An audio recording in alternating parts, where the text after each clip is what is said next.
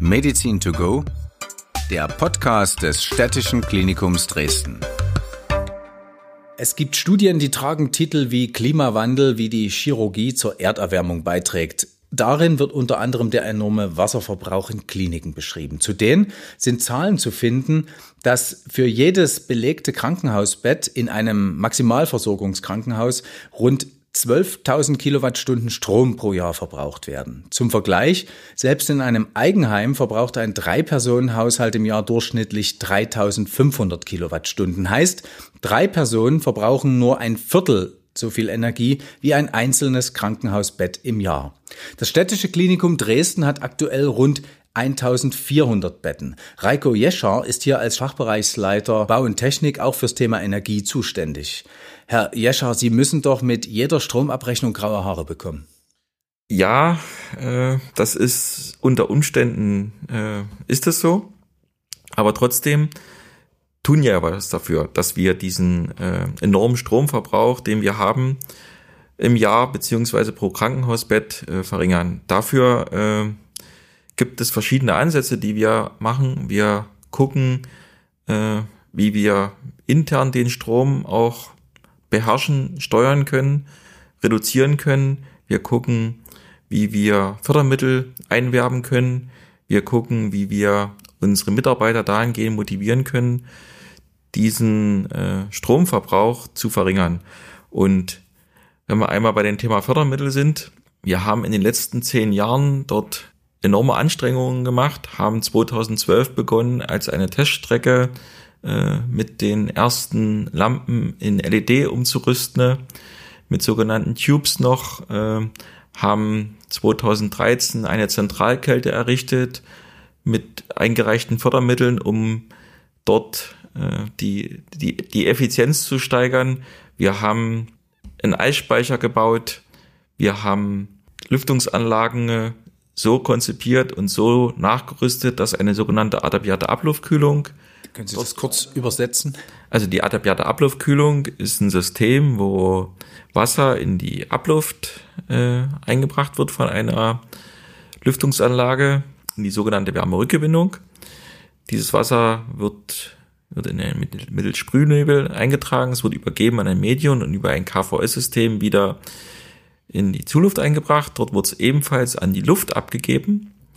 Äh, das muss deswegen so erfolgen, damit das hygienisch auch passt. Also, dass man im Prinzip keine Keime sich in die Zuluft reinbringt. Und mit dieser kalten Luft, die dann oder dieses kalte Medium, was in die Zuluft eingegeben wird, erfolgt äh, die Abkühlung der sommerlichen Temperaturen 36 Grad und man schafft dann gegebenenfalls 8 Kelvin weniger und dadurch im Prinzip eine geringere Zulufttemperatur, Außenlufttemperatur. Und diese hilft dann dabei, die maschinelle Kälte, wenn man sie so geben, man sie braucht, weniger einzusetzen. Was Strom spart. Was wiederum Strom spart, wenn man dort maschinell noch kühlen muss. Oder es hilft auch, wenn man jetzt das nutzt für ein Patientenzimmer, dass das eben nicht mit 36 Grad belüftet wird, sondern mit 28, 30 Grad bloß bis belüftet wird. Bei draußen 36 Grad, was auch schon hilft. Äh, man kennt das vom heimischen Fernsehgerät, den Standby-Modus. Ähm, nun sind sie ja etwas größer als das heimische Fernsehgerät, aber und haben sicher auch äh, die ein oder andere technische Anlage, die ein bisschen größer ist und mehr Energie verbraucht. Ist das auch in einem Krankenhaus Standby ein, ein Thema? Standby-Geräte gibt's unzählige, Drucker, PCs, medizintechnische Geräte, die in Ambulanzen bloß verwendet werden. Dafür haben wir ein äh, Förderprojekt aufgerufen, sind dabei ein Klimaschutzmanager beziehungsweise zwei Klimaschutzmanager einzustellen, die wir auch gefördert bekommen. Diese Klimaschutzmanager werden unter anderem auch die Aufgabe haben, Mitarbeiter soweit zu schulen, motivieren, um auf bestimmte Dinge, die Energie verbrauchen, einzuwirken. Also eben den Drucker auch nach der Beendigung der Arbeitszeit abzuschalten, den PC auch runterzufahren. Vielleicht, wenn der Raum nur Montag bis Freitag genutzt wird, den Heizkörper zu reduzieren, das Licht auszuschalten, also diese ganzen Dinge, die man selber tun kann, um Energie zu sparen, umzusetzen. Beispiel ist dort auch, den Aufzug nicht zu benutzen, sondern die Treppe zu nutzen. Wir sind ja ein Krankenhaus, geht ja um Gesundheit, passt, passt dazu. Ähm, Sie haben ja auch noch ein spezielles Problem oder eine spezielle Herausforderung, dass ein großer Teil oder ich weiß nicht, wie groß, können Sie ja mal sagen, wie groß der Teil ähm, an Altbaugebäuden bei Ihnen ist. Also Sie bauen zwar auch viel neu, aber so ein Altbau scheint für einen Laien auch energetisch teurer zu sein. Genau, so ist es. Äh, wir sind ein Krankenhaus, was auf eine Geschichte von über 150 Jahren zurückblickt. Äh, entsprechend alt ist auch die Bausubstanz und entsprechend schlecht sind auch die Energiefaktoren, die diese alten Gebäude mit sich bringen. Ne? Wir haben Sandsteingebäude, ähm, mussten dort zum Beispiel bei der Sanierung eines Gebäudes äh, mit einer Innendämmung arbeiten, weil eben die Gebäude in ihrer Bauphysik nicht diese Werte hergeben, diese auch bringen müssten, um Energie zu sparen. Das zweite ist, wir sind eine Pavillonbauweise. Die Pavillonbauweise ist leider auch so, dass die mehr Energie erfordert als wie ein Zentralbau. Es müssen für logistische Prozesse Energie aufgewendet werden, sei es durch Fahrzeuge, wo wir schon im größeren Maße auf Elektromobilität umgestellt haben für den innerbetrieblichen Verkehr. Äh, wir müssen eine Rohrpostanlage betreiben, um äh, Blutkonserven ins Labor, im OP zu schicken. Äh, alles, all diese Dinge sind begründet, weil alte Bausubstanz und Pavillonbauweise. Ähm, ich habe gehört, dass Sie auch oft vom, vom grünen Krankenhaus sprechen. Da ist sicher nicht die im Übrigen wunderschöne äh, Parkanlage gemeint, sondern sicher ist auch das Thema Energie, Umwelt das Thema wir haben uns ein bisschen zum Ziel gemacht, auch aus Sicht des, des natürlich der, der Wirtschaftlichkeit Kosten, aber auch aus Sicht äh, des Umweltschutzes etwas zu tun, dass wir von unserem enormen Energieverbrauch runterkommen. Mal kurz an der Stelle dazwischen gefragt, wie viel Energie verbrauchen Sie als Krankenhaus denn insgesamt? Hm. Man muss dazu sagen, wir betreiben ein BRKW äh, für die Standorte. Ein Blockheizkraftwerk? Korrekt. Äh, Blockheizkraftwerk, wo man Gas reinsteckt, Wärme rausbekommt und Strom rausbekommt. Das Blockheizkraftwerk äh, versorgt den Standort Drachau, Friedrichstadt, Löbter und die medizinische Berufsfachschule. Ein zweites Blockheizkraftwerk haben wir am Standort Weißenhirsch. In dieser Konstellation haben wir einen Stromverbrauch äh, insgesamt von 17 GWH im Jahr, einen Gasverbrauch von 37 GWH und einen Wärmeverbrauch von 12 GWH im Jahr. Das heißt, ähm, die Stadt Dresden verbraucht für ihre für ihre Liegenschaften oder für ihre äh, Gebäude äh, 50 Gigawattstunden Korrekt. pro Jahr. Und dann kommen ihre 17, Sie sind ja ein städtisches Klinikum, noch oben drauf, bloß dass man mal sieht, wie, wie groß der Verbrauch tatsächlich ist.